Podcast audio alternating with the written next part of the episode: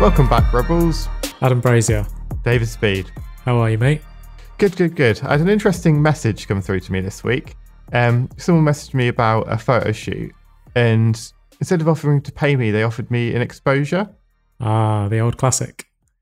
Yeah, and it was one of the ones where they actually didn't have a very large following or much exposure that it seemed to offer. So I was kind of like, well, is there actually any value in this for me? Exposure, I think, is a good thing if you're in control of it. And I've been thinking a lot recently, especially since this message came through, about the fact that the people who generally offer you exposure are the people who can't give you exposure.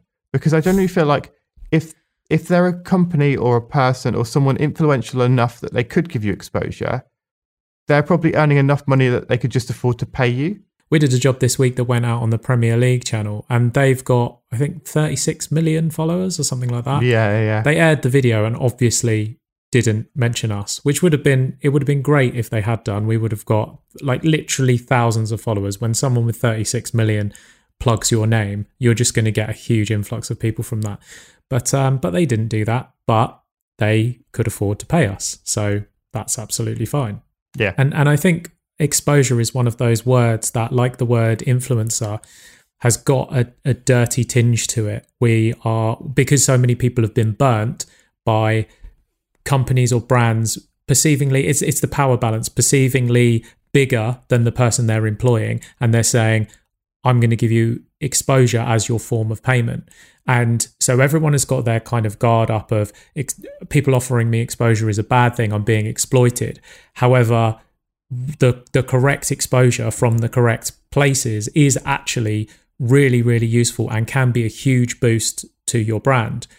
They could give you a paycheck that is gone by this time next month, but if they actually do share you with their audience that's an audience that's engaged that's going to be interested in what you're doing then that actually could be really valuable for the long term that goes much past one payday Yeah, I suppose it's who you're getting exposed to, isn't it? Because we've been on TV a bunch of times doing painting related things, and it's never led to a job. It's never Yeah. really led to anything. And that's getting shown to millions and millions of people. Yet, if someone put us in a room on stage in front of the right audience, we could potentially get loads of sales, loads of connections. Like there'd be so much value in that. And I suppose if someone ever does offer exposure, it's thinking like, well, who who is their audience? For example, like the person who messaged me was in the fitness world. So I don't, and what I do isn't really fitness, well, it's not fitness related. So actually, for me to be exposed to lots of people in a, a world that would never employ me is completely pointless. yeah people get blinded by the numbers don't they so Yeah. for us i remember doing doing primetime tv god should i should i admit this on the podcast? I've been on the Al- i've been on the alan titchmarsh show um, and i remember doing that and that was uh, that was over 10 years ago. And like the the live viewing of that i think was 3 million people but they're 3 million grannies that are not looking for a graffiti artist. And it was a fun experience and I'm glad I did it. But I thought it would turn into all of these jobs and all of these employment opportunities just because the number is so big and you see TV and you think you get stars in your eyes. It's like most of the TV stuff that comes across our desk now we turn down unless it's I mean, we certainly wouldn't do an Alan Titchmarsh show now. If you're in an in a position in your business where you could really do with getting some eyeballs on your product, it has to be the right kind of eyeballs. It has to be potential customers. Otherwise, you're literally wasting your time. And especially if you're putting a lot of time and resources into the opportunity that's that's paying you in terms of exposure, you you need to make sure that, that it's going to be a good time commitment that you're going to be exposed to people who are potentially then going to give you the money that you didn't get from the exposure job. Yeah, and I think this is where it comes down to you being the one in control of when exposure is offered as a, as a form of payment. Because it's like if you go to someone else, who, like if you, if you make a list of people who you would like to get exposure from, or who could provide exposure in the right areas for you, if someone from that list contacts you and says, "I can't pay you, but here's some exposure," then that might be worth considering because you've already chose that in advance. If you want to develop a portfolio, if you want to grow in some way, if you want to make connections with someone you don't know already, then it might be worth offering to work for free for someone because you, the exposure you know you'll get from that will be with the right people in the right field.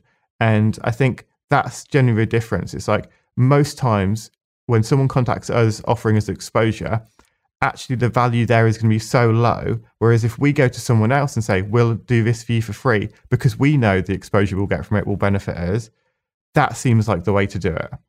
Yeah, it's being in the driving seat, isn't it? So I got a message recently from uh, from a onesie brand, and they want me to um, to design a couple of onesies for them, and and it's like it's such a fun opportunity.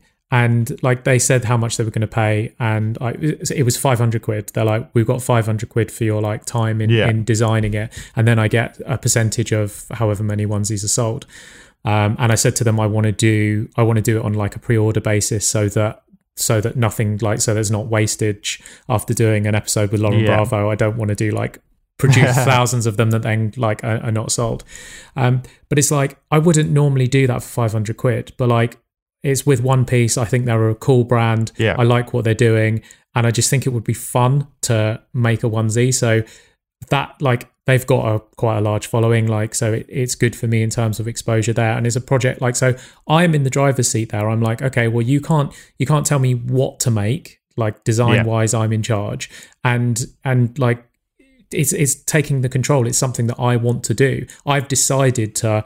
I wouldn't normally do something like that for 500 quid, but because it's a project that I want to work on, I will do it. But I think the vast majority of stuff that comes to us that, that says, "Oh, we we want to uh, we want to pay you in exposure or, or like a very nominal fee," for most of those, we'll weigh it up and we'll go. And if it's not a brand that particularly interests us or, or that we're passionate about, then then it's just a no straight away. And I, I think just don't get blinded by the the seeming status of of the person that's approaching you. And also remembering that jobs will come in the future as well. This isn't going to be the last job you're ever going to do. That's such a good and point. actually and actually thinking about like, well, will doing this thing for this person now hurt my chances in the future to do something? So it's like weighing up those different things of should I do this now, take the money, and then that might affect something in the future, or am I going to play the long game? Is this going to be my career for the next 30, 40, 50 years? Like, should I not just quickly take something now in the fact that further down the line it's going to make me a stronger brand going forward? So I, I think I think you made a really good point there, and I think it's about it's about knowing the brands that that align with you, and maybe and, I do think it is a good idea to yeah write a list of those type of companies so that and and and it, there's nothing to stop you like going out and approaching these brands with with with the with the opposite proposition of like no I don't want any money you can pay me in exposure if it's a brand that aligns with you and speaking of uh, brands that align, one brand that definitely aligns with us is our friends at Adobe. So this this week's episode is another partnership uh, brought to you with Adobe, and we're going to be doing as we did last week. There's going to be another challenge, so please do stick around till the end of the episode to hear how you can get involved in that. At the end of every episode during this Adobe series, you've got the chance to win one of five Adobe Creative Cloud subscriptions and a mentoring session with us.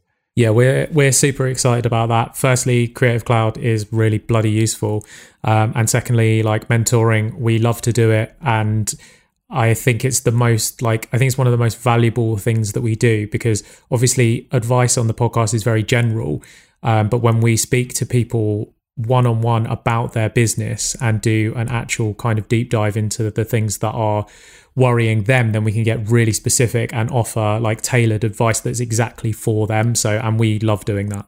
Yeah, it's always so good to sit down with someone and help them directly with, with whatever it is they're doing. This week's guest, Jessica Kobeissi, is someone who I really look up to. So it's always great to sit down with guests and like really dig into what makes them successful. And Yeah, Jessica is so lovely, um, but her her accent scares me that she might just flip New York o- on me at some point. but she's but she's so lovely, um, and this was yeah, this was a really fun chat. And I think her story is so familiar in, in many ways to other guests that we've had of of big life events that have pushed her in different directions, and just that consistency of showing up every day that has that's really kind of brought her success over the years. yeah, we're actually talking before we started recording this about how Jessica is just someone who has just done it so consistently over such a long period of time. And you know that she's always going to be there. You know that like she's always going to turn up with new videos and keep creating content, whereas other people will start and then after a certain amount of time drop off. But I feel like a lot of her success is down to the fact that she has just kept showing up for years and years and years, keep putting out content, keep coming up with new new little ideas and just new little twists on videos that make things a bit more interesting. Yeah, it, it reminds me of something that Emma Gannon said that's always, always stuck with me, where she was like, I don't think I'm the best writer in the world. I just kept going when everyone else gave up. And it's our yeah. old mantra for long-time listeners of the show. You'll know that we say a lot: consistency plus patience equals success, and I, I truly believe that. And Jessica is an absolute testament to that. So, without further ado, let's get into this week's episode. Jessica Kobeissi is a professional photographer and a YouTube content creator. Jessica's photography is self taught, and her YouTube channel is filled with tutorials where she shares what she's learned. Jessica shoots fashion photography, but also loves shooting weddings too, which I love. Uh, as a little side note, I love that she carries on doing weddings because just because it's something that she enjoys. Because I know yeah. in the photography community, a lot of times weddings is like, oh, I do weddings to earn money, but it's not my passion. Yeah, and it is so important to just find that thing that you love and do it because you generally like doing it rather than the fact that someone else has told you to do it. And I feel like most people who say that they don't like it, they're just doing it for the money. Exactly. Yeah, so that's super cool. Um, she's developed a distinctive style and grown a huge audience over multiple channels by consistently creating. In this episode, we talk about reputation, consistency, and how to make good content it's just sharing your unique perspective and also just showing your personality and who you are as a person, I think is very important. Hi, Jessica. Hi, how are you guys? Good, how are you? I am, you know, just feeling refreshed. Woke up this morning early, and uh, yeah, I was working on my Animal Crossing town all last night. I Was, I'm very proud of it, even though I finished like one little section. I mean, thank God for Animal Crossing in this time of pandemic because I think it's helping a lot of people get through. Honestly, it is. They must have been like, it, it came at the exact right time for them. Nintendo must be the only happy people right now. Their stocks are going up. Everybody else is like, yeah. you know, po- we're all like struggling to pay bills and stuff. We can't, you know, I don't even have milk at my house anymore. And I'm like scared to go to the grocery store. But you've got plenty of milk for your villagers my villagers are very you know well taken care of. They're all princesses to be honest with you. Like yeah they're living the life in the game so. I like purposely haven't bought animal crossing because i just know how much it like sucks people in. It's like one of those games. Like, i've never played it but i've kind of almost never played it on purpose because i don't want to get sucked in and just like have to be there every day See, I've, I feel like it's good because you can only spend a certain amount of time in a day really on it. Well, at the level I am at the moment, anyway, it's like I can go on it, get all the berries, chop all the wood, collect all the rocks, and then I'm like, well, I've kind of not much else to do now. So um, I'll see you tomorrow. You ran out of stuff to do. I find stuff to do. You know, I like go talk to my villagers. They're all annoyed of me because I guess I talk to them too much. I'm like, sorry, I'm, I want to be friends with you, in in this time. So yeah, that's been it's been interesting. Um, in terms of your career, um, it makes me think of like this is not the first game that you've kind of played that has been like a sort of all-inclusive towny type place. Take us back to the days of Neopets. oh gosh, Neopets. Well, and like, and, yeah. and for anyone listening, like this sounds like we're just chatting about computer games, but like it is really relevant because when I look at your career, like the reason a lot of stuff has happened to you is because of those skills that you learned when you were like a young teenager playing on these games. Yeah, yeah, definitely. Neopets. Well, for those who don't know, it's basically a website where how do you even describe it? You it's like a game website where you choose a pet and then you feed it. And there but the thing is there it's it's a little bit more complex than that. There are different layers to neopets there are guilds. There are which like essentially are like have a, they're online communities right? Mm. yeah. They're like mini message boards and like exclusive clubs. And there are i think they have like the stock market. I mean there, there, there's like a lab in there and there's different there's like the gaming community on neopets so there's different communities on there my interest was definitely the guilds because they have really cool designs and I didn't know how to do any of that. I was like what 13, 14 years old and had no idea how anyone made any of these amazing designs. And I'm the type of person that if I want to know how to do something, I will I kind of obsess over it, kind of going back to Animal Crossing. Like, you know, I've been seeing everybody with these amazing five star islands. My island was looking ratchet. I mean, I don't I really, I really saw that and was inspired by it. And I wanted to see what I could come up with. So I spent hours and hours and hours on online back in 2000, like, I don't even know when it was, 2002, 2003, looking up coding, JavaScript, HTML.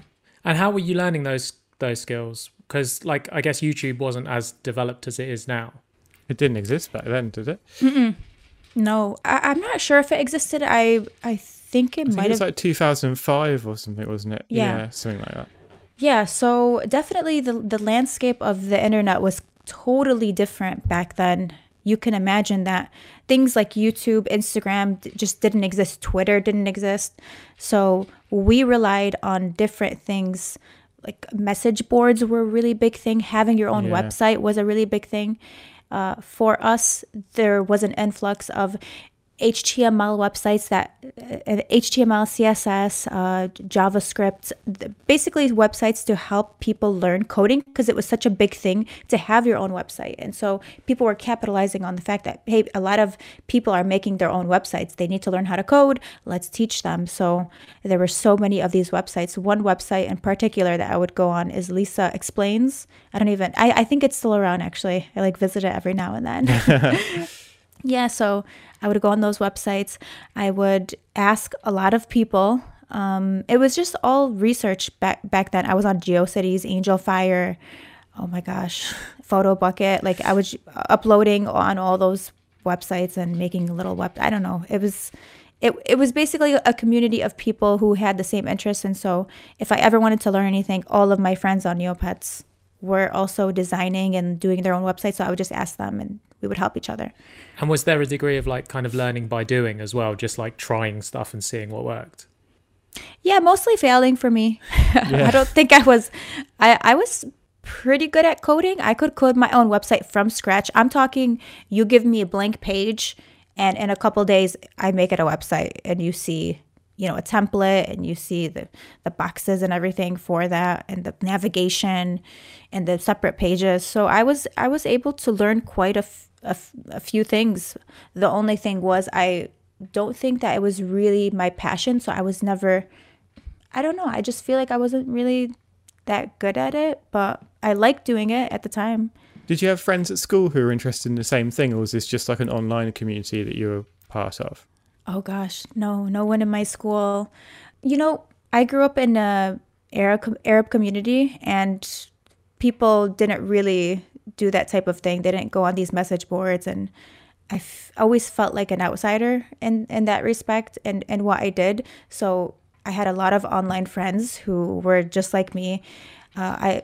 I, I just like different things, and a lot of my friends in real life really didn't understand.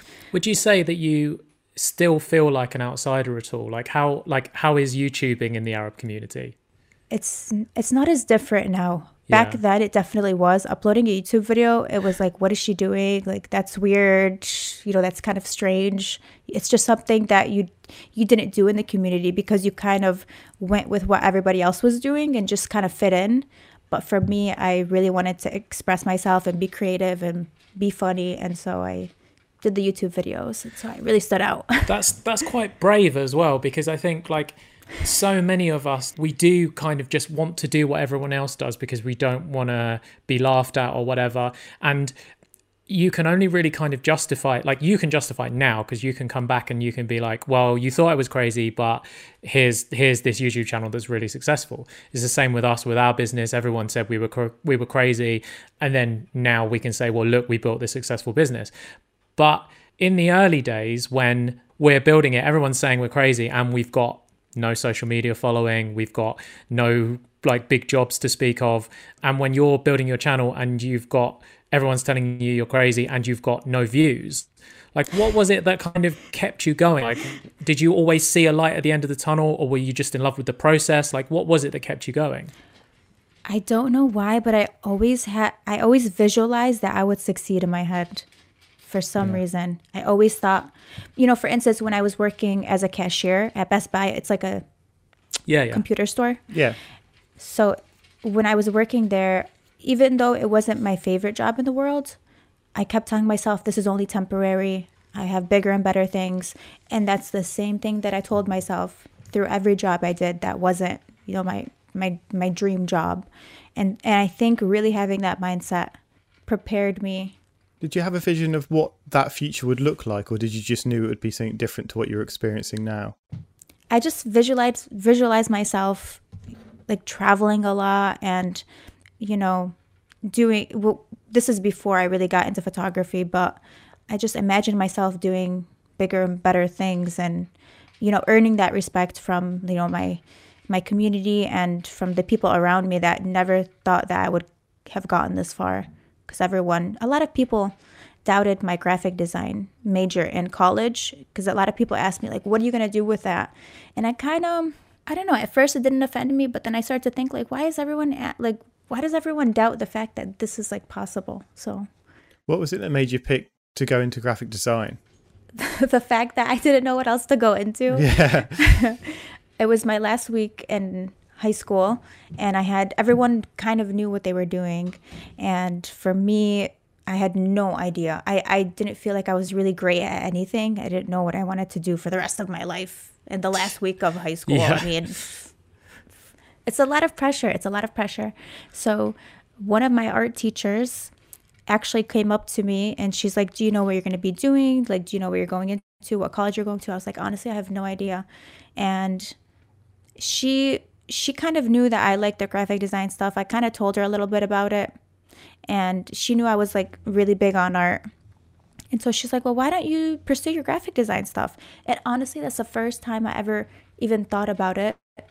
And I'm like, Oh my God, I didn't even think about graphic design as something long term because again in in art, i don't want to blame you know the the my culture or the community but it's something that you grow up with just knowing this is something that people do and this is something that people don't really do. So it wasn't really like ever an option. I never really thought about it twice until my teacher brought it up my art teacher brought it up. And so i thought like maybe this is something that i can do. I've been graphic designing on neopets and a website for so long. Like maybe this is something that i can do. So that's kind of how it came about. Was there any expectations on you to go and get kind of quote unquote a proper job? Honestly, no. My parents were very supportive of me. They never even questioned why I was going into that. Um, and I'm very, very grateful and, and thankful that they supported me so much. They did it. They honestly were like, okay, if that's what you want to do, go ahead. You know, you want to do art, go ahead. They it didn't really matter to them. They supported me. So you graduated, you got your graphic design qualification, you you became a graphic designer, right? At what point did you start experimenting with photography? I think it was like the end of my junior year in college where a, a lot of a lot of people in my city were getting married and everyone was posting wedding pictures. And so I kept seeing all of these like professional wedding pictures popping up and again, my curiosity was just like, oh, that's kind of cool. Like, I want to kind of learn how to do this. Like, photography sounds really cool. But the thing is, I really just like retouching and editing. So I wanted to do mostly that. But I knew if I wanted to go down that road, like, I'm the type of person, I don't know about you guys, but as an artist, I like to just own the entire piece of work. I don't know about you guys. No, it's it's so interesting, and I and I think because there's so many different ways you can go with it. But I mean, for me it's because and it's really funny speaking to you. So for me when i when i paint one of my goals with my painting is to get it as close as the photograph as possible. But then if i don't know how much it's been retouched like like what reality am i chasing?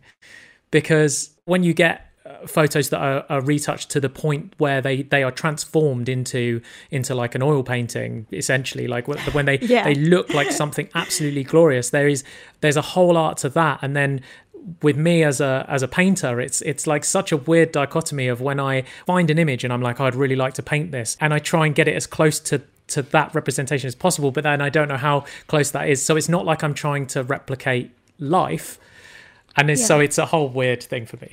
is that like it's like challenging yourself, isn't it? It's like I suppose there's something you want to personally achieve. It's like almost doesn't really matter what other people think. It's like for me, I want to know that I can get this as close as as possible because I suppose that's mastery of the craft then isn't it it's like it's the technical ability rather than just doing it because it's creative it's like I want to achieve this because I want to get better at it and every time you do get that little bit better like you've won in a way mm-hmm exactly the the only th- thing is when you make that progress for me in graphic design I never felt like okay, I'm getting a lot better. I just felt like, okay, I'm, you know, I'm floating by. It's it's not bad. This is not a bad piece of work.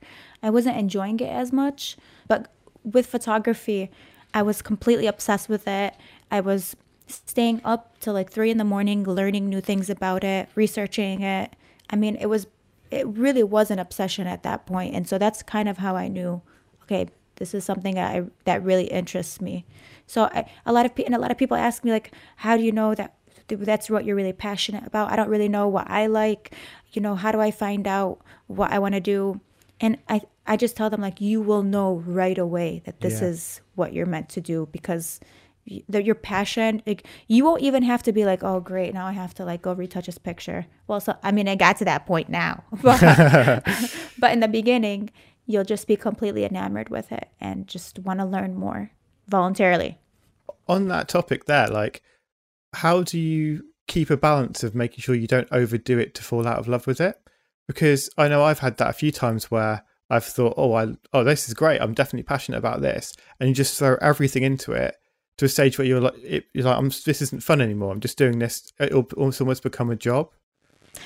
So for me, I think a lot of people make the mistake of going in too quickly and investing too much into it and I, you know i say that because you got to take things slow with it. it's just like you know it's just like a relationship you just you don't want to like jump in and be like i want to marry you let's get married tomorrow you want to just see how it goes and if you're enjoying the process and if you're enjoying photography then you want it you want it to be a smooth transition not something where you go and buy a five six thousand dollar camera your as your first camera and just you know and and then you start thinking like oh i spent all this money like i'm not taking the best pictures. This is not for me. You know i give up. A lot actually a lot of my friends were like hey i tried photography but i gave up because you know i did a photo shoot and the pictures didn't turn out good well i would kind of say maybe it's not really what you like to do because if you really liked it that would actually be like a challenge like what adam was saying you yeah. would want to like keep getting better because i feel like for me I feel like the best way for anyone when they start is to just kind of like get an affordable tool and just use that to to a stage where you, you can't do any more with it. So, for example, like recently, I've been doing um, kind of retouched photos of people's iPhone selfies that they send me because I can't go out of the house to shoot stuff. So I've just got people to send me selfies, which are generally from like kind of awful the front camera on a phone, which is awful quality JPEG, like really hard. But when you're actually editing, you can actually get quite a good image out of that. And that's with like that didn't cost me anything. It's like if you wanted to start a, as with you can't even afford a camera, just get other people to send you their photos so you can start retouching those. But it's like with kind of like my cameras, I've like now I've got to a stage where I've got loads.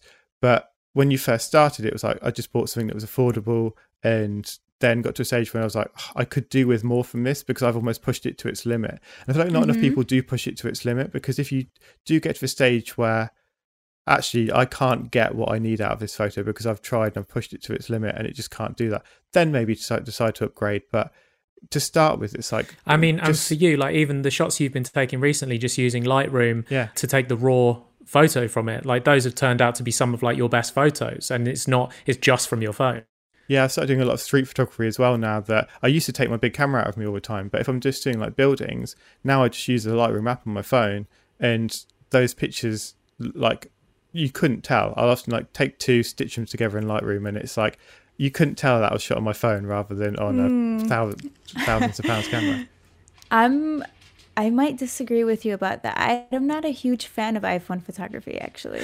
I get a lot of emails from companies and brands asking me to do iPhone photography, you know, promote it, all this. And I don't know, I just, I'm not a huge, I don't know. But I mean, for the reason that you're saying, I, I totally understand. Like in the situation, you're out and you just want to take a quick picture, cool. It, it turns out nice on the iPhone. But like, I don't know about what you guys think about like iPhone photography. See, I would say like in terms of like what I like in my style, because I do a lot of like beauty that's like super high resolution, close up, sharp. Like you can't get that with a phone. You just can't. Yeah. Okay. yeah. So like for any portrait stuff, I generally use everything is with a, a camera. But if it's just if I'm doing like street photos of like buildings, so I've got like a feed of just like Got building it. facades, so that's fine because it's like I can bring. I'm only, only posting it on Instagram, so okay. the level of detail that's in there, you can get out. Like if you put the iPhone and uh, 42 megapixel pictures side by side on Instagram, you can't really tell the difference on there. But with portraits, I'd com- it's a completely different game because oh, for sure. yeah, because I need to be able to see pause. I know, I know. Sometimes I'll get comments on YouTube like, "Oh, that this looks like it was taken on an iPhone." I was like, "Okay, I mean, they, I, Yeah, because they've seen they've seen iPhone commercials that Yeah. Mm-hmm. have some huge lens stuck on the back of the iPhone, and it's like they Well, make it Yeah, look like it's- technically yeah. taken by an iPhone. Yeah. you know, I don't know how you guys feel about that, but I mean, you know, it's it's a double-edged sword because we understand that you know, not everybody has access to a camera, but at the same time, cameras right now are cheaper than iPhones. Some cameras, some professional cameras. And um, yeah, sometimes I'm asked to promote iPhone photography, and I think that it's actually it could do more harm to our industry than good because we're kind of like minimizing you know the equipment that we use and minimizing our jobs is simply like taking an iphone and just like taking a picture when it's really a lot more than that just being you being able to use manual mode on a on a canon or a nikon that's you know that's very d- difficult to do. So yeah i just think it's very interesting. So w- one thing I hear like thrown around a lot is is oh because like it's really hard to be a photographer nowadays because eh, like the the barrier to entry is so low. Anyone can be a be a photographer. You've either got your phone in your pocket or you can get really affordable gear nowadays.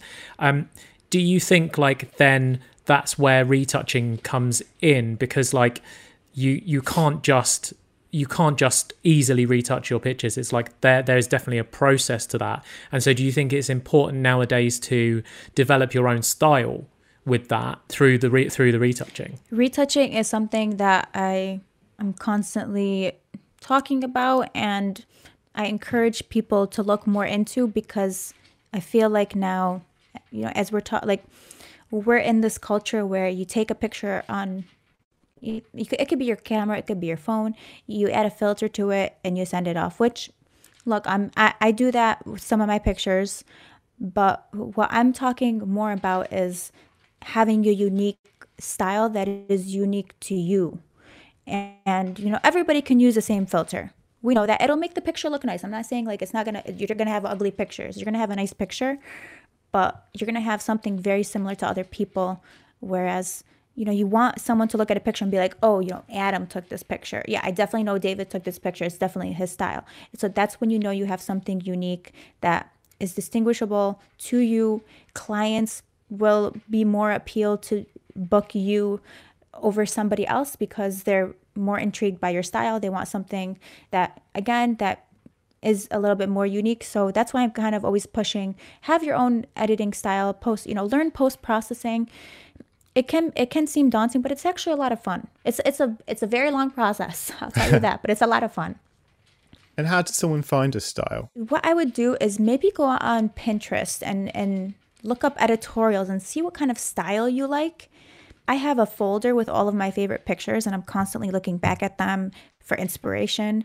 And I kind of, you know, I- feel like my style is the combination of all my favorite pictures put together and then obviously a little bit of my own personality and my, you know, the coloring that I like.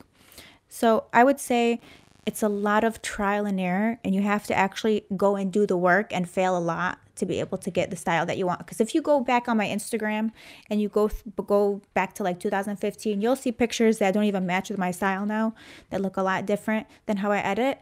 And again, it's a process of over four or five years. It's not, hey, I came out, I, I got my camera, I took a picture, and I put a you know, this filter over it, and that's my style. It took years to develop, but it was totally worth it.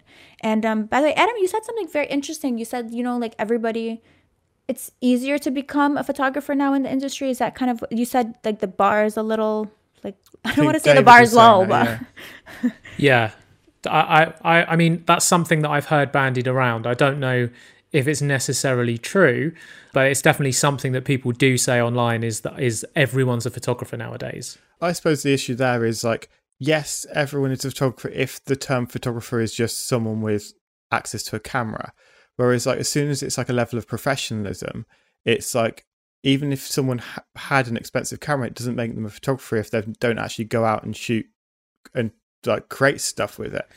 Well, I mean, I have a very expensive camera in front of me right now, and I have to phone you every single time that I want to try and use it. So, exactly, it's like if you go to an art shop and buy all of the equipment, it doesn't make you an artist. Yeah, it's funny. You always, I always notice on it happens a lot on tattooers, Instagrams and stuff, and you see in the comments like, "Oh, what machine did you use for this?" As if if they buy that machine, they're all of a sudden going to be able to create mm. these breathtaking tattoos. It's like yeah. it doesn't work like that, dude. It's interesting because, okay, I mean, technically you can call anybody a photographer, but what is somebody willing to pay for? What's the value that that person is bringing? Yeah for instance, you know, I could, my sister can go and start posting on Instagram, like, oh, I'm a photographer, she's, she's taking pictures. But how much are people willing to pay for those pictures, you know? And are people willing to book her at all? Are people willing to trust her with a wedding or an engagement? So I think that is where you know the line is drawn in terms of you know a hobbyist photographer which listen ho- uh, photography is a lot of fun i feel like yeah a lot of people are doing it now it's e- more accessible than ever before but there's definitely a distinction between the professional that gets paid to do this, that retouches their own pictures, versus someone with an iPhone that's taking pictures, or and you know the the the person who takes pictures of like their outfits for I don't know their blog or something. You know what I mean? Mm. How important do you think a personal brand is for a photographer?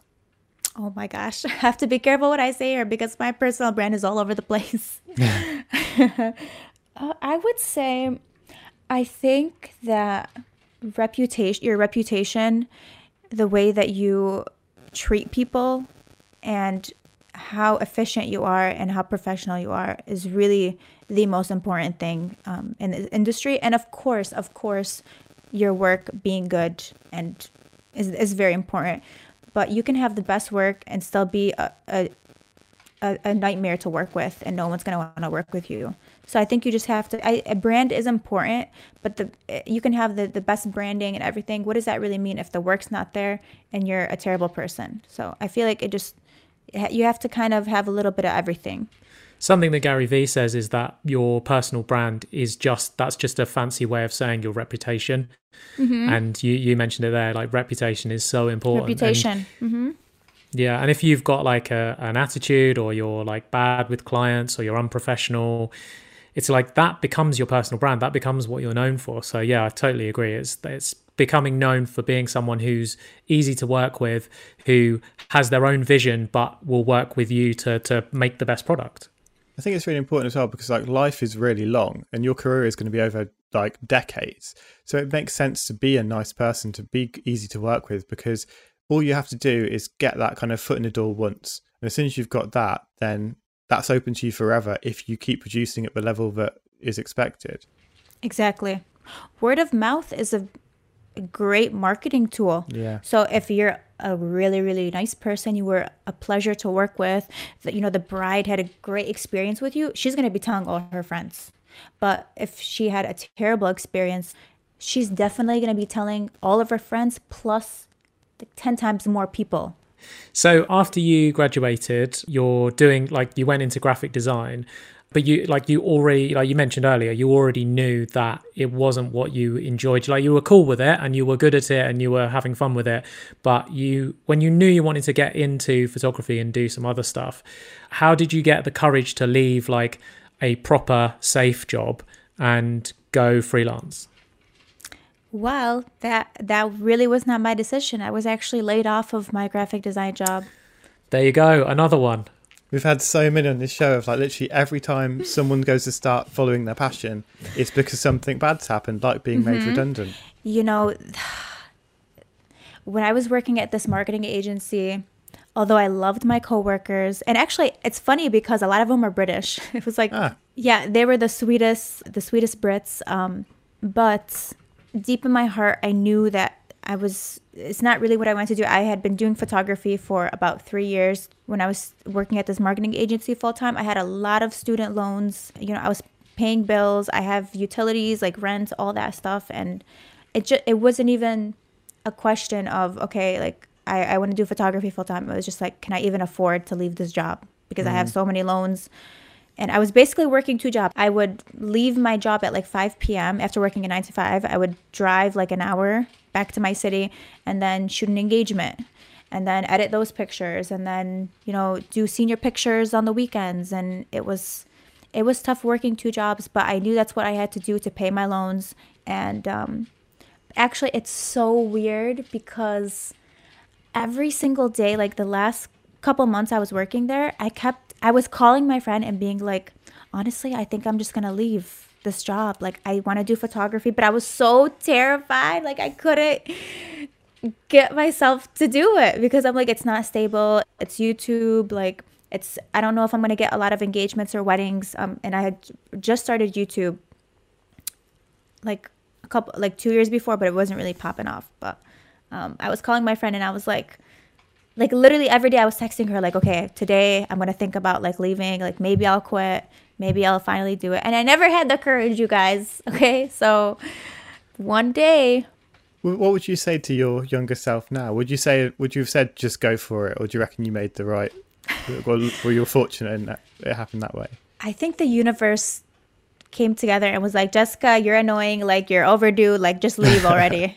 and it's so weird because the day that I was laid off, I swear to God, you guys, I was on the phone with my friend and I'm like, you know, maybe if I do photography, I can like make the pay my bills and I'll have enough for this payment.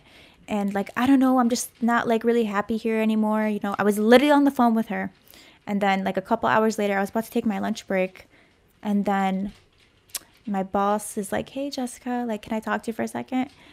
like I said, I'm about to go get lunch, everything.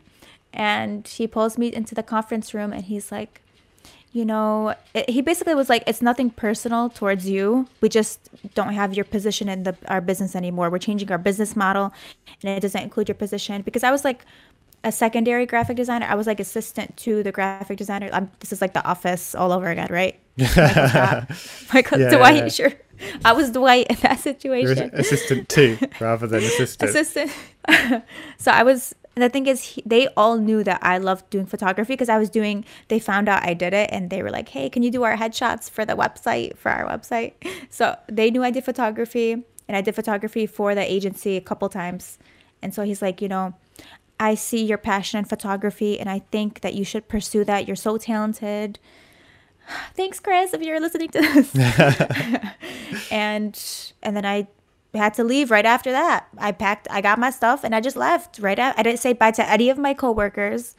I just left and i never got like a formal goodbye but i so what does uh, the next two months after that look like then of like not having a job and realizing shit this is this has got real now.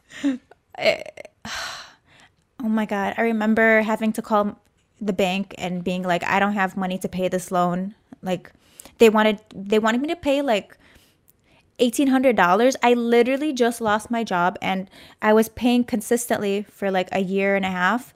And then suddenly when i lost my job they were telling me they couldn't give me a deferment because i couldn't guarantee that i could get a job in like two months. I'm like isn't that the what what what? If you guys know i'm not to be able to get a job you guys still want me to pay? Like just give me a break for two months or like a month and they would not defer my loans my student loans and that i was i was like i was very very very frustrated it was it was a hard time but i knew that I, all i had was the, my photography my engagements my wed- the weddings that i was doing senior pictures i was very big into senior pictures so i kind of that's all i had you guys so you just went into hustle mode oh just yeah like booking oh, yeah. clients booking clients booking clients that bank kept sending me letters and stuff like Jessica, this you know, you're late. I'm like, I'm poor, that's why. so So how did you start to find clients at that point? It was really word of mouth. I would you know, in my community we're very close knit. Everybody knows each other. So when you do one person's wedding, like people people find out and uh and and tag you and so it just it was really like my one of my clients friends heard about me or saw their pictures and liked them and wanted me to do their pictures so it was just like a chain effect and when you're in a situation like that where the bank's literally like knocking on your door trying to get money out of you what makes you think i'm going to start a youtube channel i was doing youtube before this but this is going back to the Neopet slash website days. I actually had a website where I would write tutorials for graphic design. So I thought, why not do that, but for photography, now that I was doing photography? So I started recording, like, I was re- recording my screen editing pictures because I just learned how to retouch pictures with frequency separation. I was so excited. and um, so I was just doing little tutorials here and there. So it just kind of felt like a natural it was like do the same thing that you did when you were 15 but now on youtube because youtube was like a big thing uh, it still is so when did you realize that you were onto something when it came to the youtube when my video started to gain a little bit more traction I yeah so i mean confident. let me reframe that question because you you probably you realized you were onto something the day you set up the channel because you were like this is you like you already knew you were going to make it work.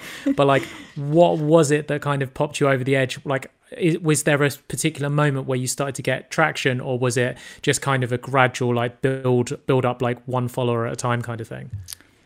It was definitely uh, the three photographers shoot the same model video that really pushed me uh, into the forefront in terms of uh, for the photography community on youtube so and explain a little bit about that concept so it's basically well the concept at the time was three photographers. So it was me, my two friends. We all photographed the same model in the same location in the same outfit to compare and show our unique styles and basically showing the photos that we took.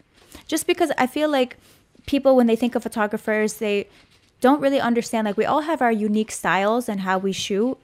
And what better way to show that and, and represent that than to visually capture it? So, you know, it it was I never expected it to, to be what it is today, like oh, just a full blown series, and you know, with it being so popular, I mean, it's it's incredible, and yeah, that was the first video that went viral for me. That was the first video that I think that reached one million views, and it it was so crazy. I even even now I can't even believe it. And how many years into your YouTube journey was that from when you started to take it seriously? So we shot the Four Photographers series, the first episode, I believe it was December 2016. And so the first episode went up 2017, early 2017.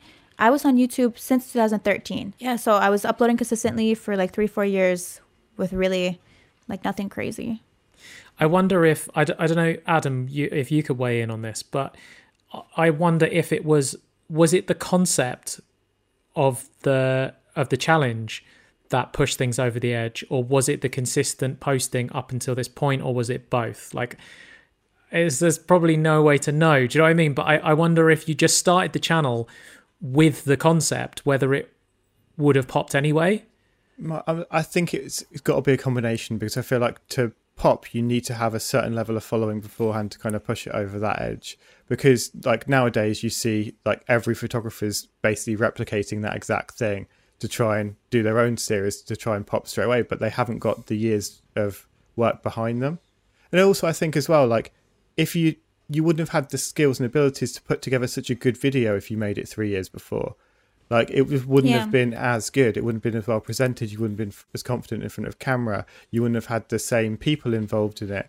Like yeah. it was that coming together of all of it. I think it's like we talk a lot in the show about like three years being like a magic number and like so many guests that we've had on, things have really started to flip for them about three or four years. It's it's a really weird phenomenon. I think a lot of that probably comes down to just like if they kind of say it's ten thousand hours to master something, you're far enough along and you've put enough time and effort into that to have something that is that good.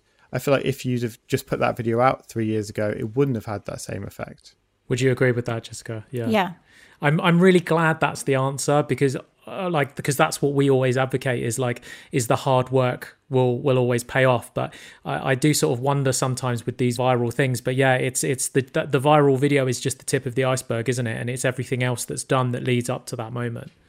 It really is all about you know having a good work ethic and being consistent on youtube uh, it's definitely it's not easy but i i really love uploading videos and connecting with people and i just i think it's more fun than anything i mean being paid to do it is a, a, so amazing and i'm so grateful that i'm able to to do that at, at its core i mean i wasn't really making any money from youtube when i was first uploading and it was like purely fun and teaching people and helping people because when I started, there weren't a lot of good resources. So, and do you think there's still room now for people to start? If someone started tomorrow, could you still grow? Oh, for sure, one hundred percent. There's the thing is, you could easily say the market is saturated. Even in the beauty community, you could say the market is totally oversaturated, but there are still new people every day that are becoming uh, you know, like even think about like people on TikTok who are like blowing up, even though there it's, it's so overly saturated and there so many people are doing the, so many of the same things. I think it's just people's personalities that make it unique, and you know the different types of content that people put out. I mean, we're so different. All of us are different photographers, I'm sure, and we all see photography through a different lens, if you will. So it's just sharing your unique perspective and also just showing your personality and who you are as a person, I think is very important. People appreciate it. As long as your photos aren't oversaturated. Whoa, okay. Um, David coming up with the jokes. Yes. you inspired me with your lens, uh, with your lens pun. Um, so given that you've been on YouTube for like a decent amount of time now, is there a science to having a video blow up or is it unpredictable? I don't I don't even I couldn't even tell you. I don't even know. It's you know, and I tell everybody this, there's some videos that I think are going to do really well and that they end up flopping and then the videos that I don't even I'm like, oh, "Okay, let's put it out there." So yeah. I'm sitting down telling a story like 5 million views, you know. So you really for me at least, for me and my channel and my experience, I I just don't know, and I never like I, I just make the content that I like and just hope it does well. And if it doesn't, that's okay. You know, I always have another chance. I'll, there's always another video. So I'm not like I I I see people on YouTube. Have you guys seen those YouTubers like the ones who are legit living in like mansions, millions yeah. of dollars, and then they get a video with like less than 5 million views and they're like crying like oh you know like this isn't doing very well i'm taking it down like i'm just you know i know i can do better like i'm like, like oh my gosh like i don't want to come up to that point well i feel like as soon as you get to that level then you're not doing it for the fun of it you're doing yeah. it for the views yeah. I don't want to, you know, what I, what I mean to say is I don't want it to like take over my life. I don't want to be obsessing over like every view some videos are going to do well, some are not. And that's just the way the world works. Sometimes you will get consistently a good amount of views. Sometimes, you know, you might not do so well and you'll, you'll have rough, rough patches in your career and even on YouTube. So you just have to accept it. that's part of the journey. Not everything's going to be successful. But I'm, yeah, I definitely don't want to be. If you guys see me on Snapchat or something or Instagram, you know, crying because my video only got 3 million views, I want you guys to like yell at me send me send me a DM and be like, Jessica, take this down. we'll have an intervention. please, please be like, Jessica, join this chat because we gotta talk to you because you're embarrassing yourself and your family. Would you say that you've kind of built a community? I don't want to take that much credit. I don't think I don't know. I don't I can't see the impact that I have if any.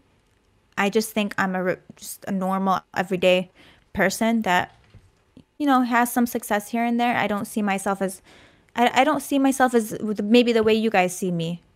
I don't but know. You must get messages from people saying that you've helped them.